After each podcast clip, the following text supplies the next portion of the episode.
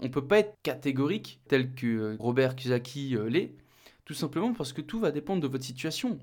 Je vous donne un exemple. Dans ma situation, j'étais locataire il y a encore deux ans, mais j'ai fait le choix de devenir propriétaire de ma RP parce que au niveau bancaire, ça passait plus.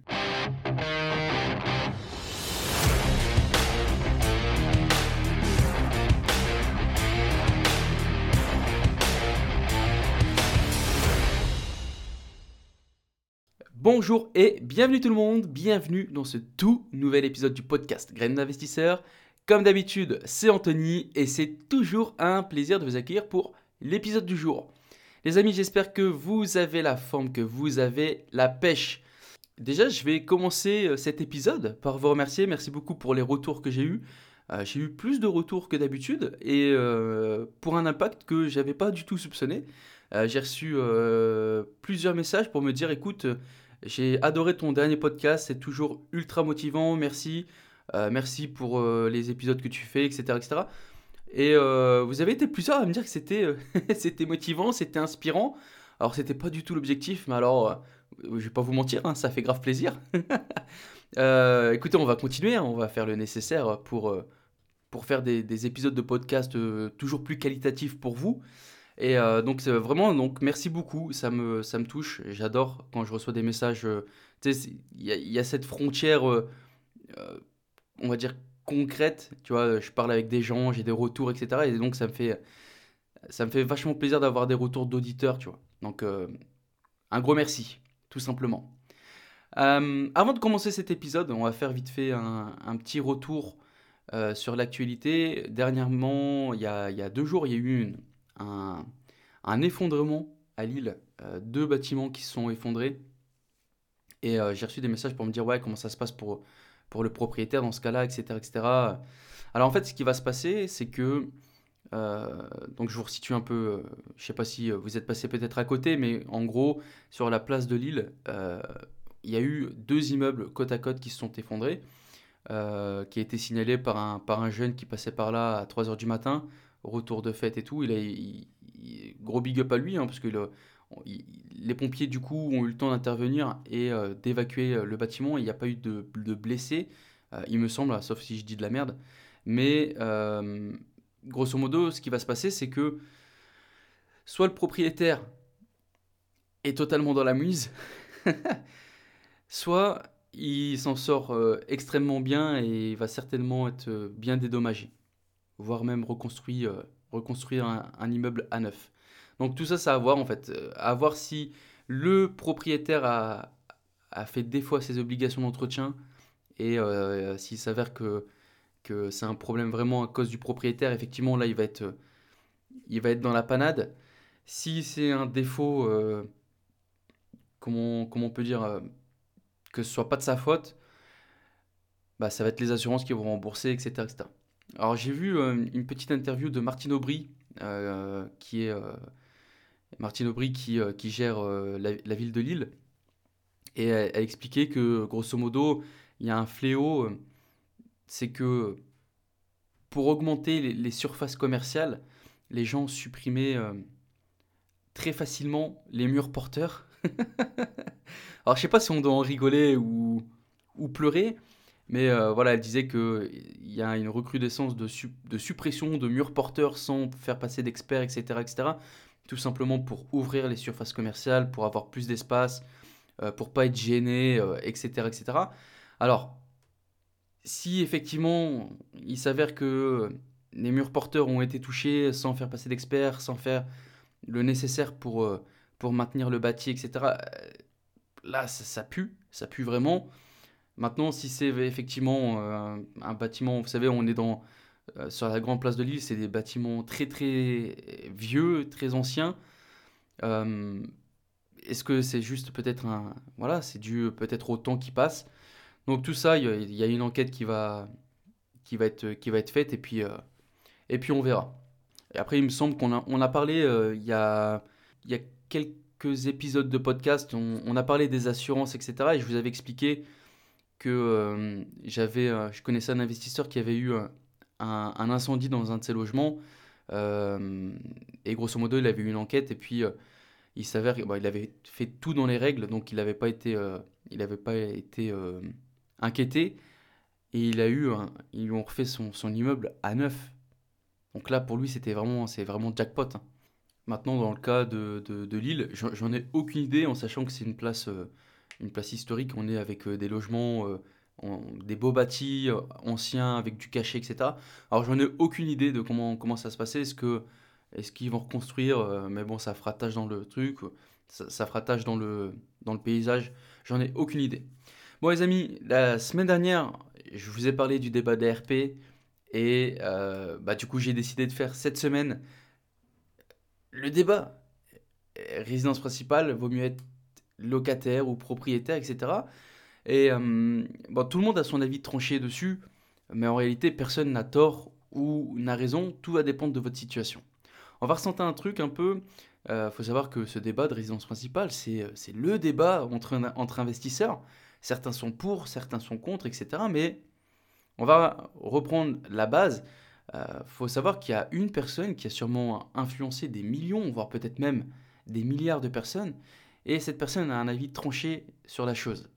Cette personne, c'est Robert Kiyosaki, l'auteur du best-seller Père riche, Père pauvre. Donc c'est un livre qui a ouvert euh, les yeux à de nombreuses personnes, dont j'en fais partie. Euh, et le problème avec euh, Robert Kiyosaki, dans son livre, il est catégorique. Il classe la résidence principale dans la case passif. On fait un petit refresh actif-passif. Un actif, c'est quelque chose qui va mettre de l'argent dans votre poche, alors qu'un passif, c'est le contraire. Ça va venir retirer de l'argent de votre poche.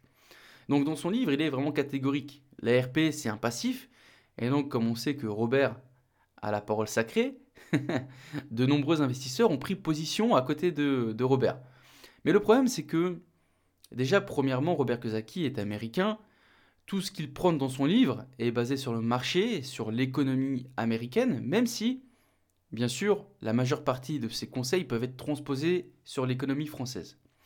Deuxièmement, on ne peut pas être catégorique euh, tel que, que Robert Kiyosaki euh, l'est, tout simplement parce que tout va dépendre de votre situation. Je vous donne un exemple. Dans ma situation, j'étais locataire il y a encore deux ans, mais j'ai fait le choix de devenir propriétaire de ma RP parce que tout simplement, au niveau bancaire, ça, ça bloquait, ça passait plus. J'étais, euh, j'avais, euh, j'avais déjà pas mal de locatifs et on voulait plus me financer parce que je n'avais pas de résidence principale. J'ai beau expliquer, j'avais, j'ai eu beau expliquer que j'étais dans un secteur où l'immobilier était cher, etc., et que j'étais plus gagnant d'être locataire que propriétaire, ça bloquait, ça passait pas. Mais au final, quand je m'en, on fait les comptes aujourd'hui, euh, je payais effectivement moins cher en tant que locataire qu'en étant propriétaire. Parce que sur mon secteur, l'immobilier est super cher. Un simple T3 va coûter 280-300 000 euros. Donc effectivement, la diff entre mon loyer en tant que locataire qui était, euh, il me semble que mon dernier loyer que je payais, je devais être aux alentours de 900. Et à l'heure actuelle, j'ai euh, tout compris avec euh, les charges de copro. Je dois être à, à 1004, ouais, 1004, 1005. Bon, on voit déjà que je suis quand même assez perdant. Mais dans, ce débat, les gens vous disent, ouais, tu sais, il faut être locataire tu n'auras pas de prêt, etc., etc. Tu vois, souvent, moi je l'ai vu, les gens disaient, oui, bah écoute, euh, ça sert à rien d'être propriétaire parce que au moins tu n'auras pas de prêt. euh, et- sauf que c'est faux, tu vois. Le problème, c'est ça.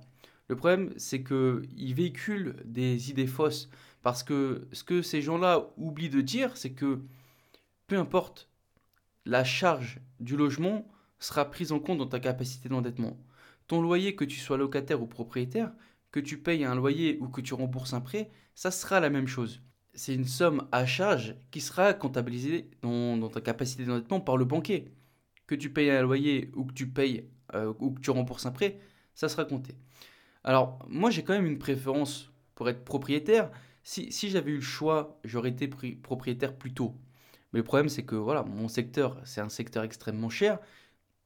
Donc j'ai fait le choix de privilégier mes investissements locatifs jusqu'à ce que je sois bloqué. Tout en sachant que j'allais être bloqué, je le savais. Donc c'est comme ceux qui habitent à Paris. Euh, il est quand même souvent plus rentable de louer que d'acheter CRP. Maintenant, il y a quand même quelque chose qu'il ne faut pas oublier. c'est que même lorsque tu achètes ta résidence principale, tu dois être malin. C'est-à-dire que tu vas pas craquer toute ta capacité d'endettement pour acheter ta résidence principale. Je te donne un exemple. Euh, si tu es capable d'emprunter pour 500 000 euros, bah, tu vas pas t'acheter une RP à 500 000 euros parce que sinon, derrière, c'est fini. Les vannes sont fermées. Euh, et surtout maintenant, en cette période où, euh, avec les normes du HCSF qui sont maintenant rentrées en vigueur depuis, depuis maintenant deux, ans, il me semble, c'est quand même plus compliqué. Je, vous l'ai dit, hein, euh, l'immobilier, c'était beaucoup plus simple en 2017, 2018, 2019. C'était le Far West. Tu allais dans n'importe quelle banque, euh, tu disais, ouais, je veux un prêt. Bam, tu avais un prêt. Maintenant, c'est quand même plus difficile. Il faut être un peu euh, précautionneux, si je peux dire, et faire attention. mais voilà, si tu es capable d'avoir un emprunt de 500 000 euros, bah, tu vas pas craquer 500 000 euros. Non, tu vas acheter une RP à 100, 200K. Comme ça, tu gardes une capacité d'endettement pour continuer l'aventure et pour investir dans du locatif. Et faut être malin. Tu vois, les personnes qui vont au max de leur capacité d'endettement, derrière, elles se retrouvent bloquées. Et effectivement, ces personnes viendront te dire Ouais, mais bon, en fait, euh, j'ai ma RP, je peux plus investir. C'est plus possible. Parce que, ouais, elles sont à ras, à ras la gueule au niveau du taux d'endettement. Et puis, en immobilier, euh, tu vois, ceux qui te disent, ouais, faut pas être euh, propriétaire de ta RP, etc., etc. ce qu'ils oublient, c'est que en immobilier, on a quand même la chance d'avoir cette niche fiscale magnifique, qui est l'exonération des plus-values en tant que résidence principale. 0% euh, d'imposition, 0 euros d'imposition. Si ça, c'est pas une niche extraordinaire, franchement, je ne sais pas ce que c'est. Donc les amis, il faut être malin. Quand tu achètes une RP, tu achètes euh, un truc à retaper, pas une, ruine, mais, mais limite, tu la retapes de A à Z, tu habites dedans, tu refais vraiment top avec de la belle qualité, automatiquement ta maison va prendre de la valeur. Avec notamment ce que, ce que je vous expliquais, ce qu'on appelle l'appréciation forcée. Mais surtout, ce qui est, important, c'est que quand on achète CRP, on n'oublie pas les principes de base. Les principes de base, c'est de bien acheter. Parce que l'ARP, il y a quand même un, il y a quand même un contexte émotionnel, parce que quand c'est pour toi, tu vois, c'est différent. Mais il faut vraiment pas oublier ces, ces, ces euh, comment dire, ces, euh, ces principes de base. Le principe de base ultime, c'est de ne jamais acheter au-dessus du prix du marché. Et de toute façon, tous les principes qu'on a déjà vus dans ces épisodes de podcast, ils vont s'appliquer aussi pour le, pour euh, le cas de la résidence principale. Donc tu fais tout ça, une fois que t'es bien une euh, dans, allez, peut-être 2-3 ans, bam, tu la revends, plus-value, tu réinvestis, etc., etc. Et je vais vous donner un cas réel pour ça. Et je vous... Quand on était étudiant, euh, tu sais quoi, il y a... Je sais même plus quand est-ce que j'étais étudiant, peut-être il y a, a 10-12 ans, je crois. J'avais un pote, il avait déjà tout compris avant tout le monde. Et ce, mon pote, il avait acheté un studio qu'il a payé dans les 50-60 000 balles avec, euh, avec un prêt étudiant, euh, vraiment malin, tu vois. et ce studio, une fois ses études finies, il l'a revendu avec plus-value. Il a acheté une petite maison, pareil. Il l'a retapé, plus-value. Il a racheté plus grand, revendu, etc. Il a toujours acheté des, des, euh, des, des, biens à retaper. Il refaisait tout à l'intérieur. Il kiffait, il avait, il avait cette, euh, cet aspect manuel, tu vois, il faisait tout tout seul, etc., avec son père, etc. Et il retapait tout tout seul à l'intérieur. Donc autant dire que niveau budget travaux, c'était jamais euh, énorme. Et il a fait ça plusieurs fois. Il a commencé par son studio, petite maison, maison un peu plus grande, etc. Et il a fait un joli coup durant le Covid, où l'immobilier s'était envolé. Et l'année dernière, il s'est acheté, franchement, il s'est acheté euh, un palace il s'est acheté un palace. Il a acheté une grosse maison avec, euh, je sais même pas si tu peux appeler ça un terrain, c'est même plus un terrain tellement c'est grand, c'est un champ. et euh, il a acheté vraiment une belle maison avec euh, terrain, tu sais, devant, terrain derrière, petite allée macadamisée, etc. Et je connais pas les chiffres, mais on doit tourner aux alentours de 400-500 000. Et le truc, c'est que avec toutes ces opérations-là, il a réussi à acheter cash. Il n'a pas de prêt sur sa maison.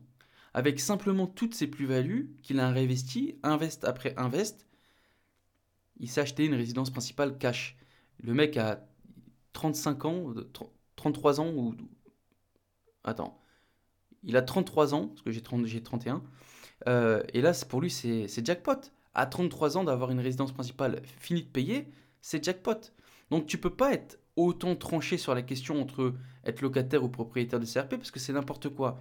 Tout va dépendre de, de, votre situation. Parce que effectivement, si tu es à Paris et que ton appart, tu le loues et te coûte, euh, te coûte 1003, mais que si tu l'achètes, il te revient à près de 1009-2000, bien sûr qu'il sera préférable d'être locataire. Mais ce qui est sûr, c'est que, sachez, hein, vraiment ça c'est important, mais ce qui est sûr, c'est que avoir sa résidence principale payée, c'est un atout majeur pour un investisseur. Parce que ça diminue drastiquement ton reste à charge et ça t'ouvre des portes plus facilement. Dans la formation que je vous propose sur les finances personnelles, je vous explique les, trois, les, trois, euh, les, trois grosses charges de tout ménage français. C'est euh, résidence principale, nourriture, transport. Une fois que tu effaces cette charge de résidence principale, tu récupères un tiers de ton budget. Et c'est énorme. Et surtout, ça t'ouvre des portes de fou au niveau bancaire. Donc franchement, la question être propriétaire ou être locataire, ça va vraiment dépendre de, de votre localisation, tu vois. Par contre, si tu es dans une ville où l'immobilier est pas cher, faut pas se priver. faut pas se priver parce que lorsque ton loyer équivaut au prêt, dans ce cas-là, il n'y a pas de débat. Maintenant, il faut juste faire attention à pas se mettre à la gueule avec les RP, euh, parce qu'il y, a quand même, il y a quand même une différence entre un investissement locatif et une RP. Une RP, c'est pour nous, et donc, tu vois, logiquement, tu as envie de te mettre bien. Et c'est là qu'est la clé, c'est que pour qu'une RP ne soit pas un boulet, lorsque tu lui souhaites la revendre, il faut être malin. Je te donne un exemple. Si tu mets, par exemple, tu voilà, as envie de, tu sais quoi, c'est ton kiff, tu vas mettre 30 000 euros de marbre partout chez toi parce que c'est ton kiff. Bah tu sais que à la revente, ton bien il va pas être valorisé de plus 30k juste parce que tu as mis du marbre. C'était un plaisir pour toi, tu as mis plus 30k, mais c'est pas parce que tu as mis 30 000 balles de marbre que ta maison va prendre 30 000 balles. Ou c'est comme la piscine. Alors là, c'est pareil, tu vois, la piscine, il y, a, aussi débat. Mais c'est pas parce que tu as mis une piscine à 30, 40 000 balles dans, une, dans, dans ta résidence principale que ton bien va être vendu 30, 30 euh, à 40 000 balles plus cher. C'est faux.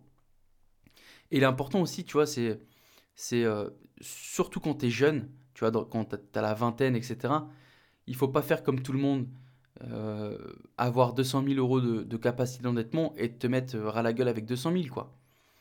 Parce qu'après, tu rentres dans le truc résidence principale, ras la gueule, voiture en location, tu vois le cliché. Mais voilà, il faut faire attention. Et il y a quand même aussi des hacks. Je vais finir cet épisode par euh, vous donner des hacks pour optimiser sa RP. Tu vois, notamment si tu as beaucoup de terrain, en fonction de ta localisation, ça peut valoir un, bon paquet d'argent. Donc en faisant une division foncière euh, assez simple à mettre en œuvre, bien sûr tu seras imposé dessus, mais ça peut être une bonne partie pour solder une partie de ton prêt. Euh, donc ça, ça peut être une solution. Ou après, tu peux diviser ta maison pour vivre en bas, tu loues en haut pour que ta RP te revienne à quasiment rien presque tous les mois. Ou après, tu peux transformer un garage en studio pour faire de la location courte durée. Et tu vois, ça c'est pareil. J'avais rencontré un investisseur il y a quelques années qui était dans ce cas. Il avait une belle résidence principale et euh, il avait transformé, en fait, il avait une dépendance à l'arrière euh, séparée de son logement principal et il l'a transformé en, en location courte durée Sona et Spa. Et c'était bien avant l'essor de tout ce qui est euh, Love Room, etc. etc. Et euh, tu vois, justement, en préparant ce podcast, je suis parti vérifier son site. Et il tourne toujours. Disponibilité full à plus de deux mois. Donc autant vous dire que sa résidence principale, lui, elle a été payée avec sa location courte durée. Tout ça pour conclure que il n'y a pas de bonne ou de mauvaise réponse concernant la RP. Une chose est sûre, c'est que lorsque tu es propriétaire de ta résidence principale sans prêt dessus, tu passes un step au-dessus au niveau des banques, euh, parce que ça fait partie d'un des un tiers du budget mensuel des ménages. Et lorsque tu as plus de prêts dessus, c'est euh, jackpot pour toi, tu vois. Maintenant, il suffit juste de trouver le bon compromis entre être propriétaire de CRP, mais aussi d'investissement locatif. Tu vois, vaut peut-être mieux avoir une résidence principale moins grande, mais avoir aussi euh, un ou deux investissements locatifs, plutôt que d'avoir la RP full option que tu vas traîner une bonne partie de ta vie. Et après, je peux comprendre que c'est euh, c'est aussi euh, compliqué à comprendre. Tu vois, ça, on en revient sur, sur la gratification immédiate et la gratification différée on a toujours. Pour la RP, ça se comprend, tu as envie de te faire plaisir. Mais peut-être qu'il faut mieux se priver maintenant pour avoir une, RP beaucoup plus. Euh, on, peut dire qualitative un peu plus tard. Et donc, pour essayer euh, à, autant X maintenant d'investir dans du locatif pour rembourser ton prêt, rembourser du capital, générer du cash flow, le cash flow, tu le réinvestis, etc., etc. Et tu vois, dans 10 ans, tu pourras peut-être t'acheter ta, résidence cash, par exemple. Mais voilà, il y a, ce jeu de gratification immédiate différée qui rentre en jeu. Et les gens veulent souvent que, euh, par exemple, ils peuvent s'acheter 90 euh, mètres carrés. Et eh ben, ils seront pas capables de, de, pousser cette gratification immédiate en gratification différée en achetant, par exemple, une résidence principale de 65-70 mètres carrés, par exemple. Après, vraiment, le hack de la résidence principale avec l'exonération de plus-value, c'est peu. Franchement, vous pouvez regarder, vérifier, mais 100% des investisseurs vont vous dire que c'est une niche extraordinaire et qu'il faut s'en servir parce que ça peut être vraiment un booster phénoménal. Vous imaginez en faisant des flips comme ça sur, euh, sur euh, peut-être 10 ans, en 10 ans tu peux avoir ta résidence principale. Qui serait capable de, de se payer une résidence principale de, je sais pas, 400 000 euros en 10 ans, en commençant de zéro? C'est vraiment la clé, le booster par excellence. Après, voilà, il faut être capable aussi de, de, de se dire qu'on va vivre dans, des travaux, quoi. Et ça, tout le monde n'est pas capable, mais par contre, ça paye. Bon, voilà les amis, on arrive gentiment vers la fin de cet épisode. Alors moi j'aimerais bien avoir votre avis aussi sur cette question, résidence principale actif ou passif. Vous pouvez euh, m'envoyer un petit message sur Instagram euh, pour me dire ce que vous en pensez. J'en profite aussi pour vous demander d'aller noter ce podcast 5 étoiles sur Apple Podcast et sur Spotify. Laissez le petit commentaire qui va bien, ça fait toujours plaisir et vous aider à référencer ce podcast. Je vous invite aussi à aller sur YouTube, sur la chaîne Anthony Touchard. Vous retrouvez quelques vidéos que j'ai sorties. Vous pouvez aussi retrouver euh, tous les épisodes de podcast depuis le commencement et commencer à en avoir un petit paquet. si vous êtes intéressé, je commence à poster des vidéos euh, un peu plus travaillées. Euh, donc vous pouvez aller regarder ça sur YouTube. Bon voilà les amis, je compte sur votre soutien. N'hésitez pas. Dans tous les cas, n'oubliez pas, c'est vraiment important, 1% chaque jour. Et moi, je vous dis à la semaine prochaine. Ciao, ciao, ciao.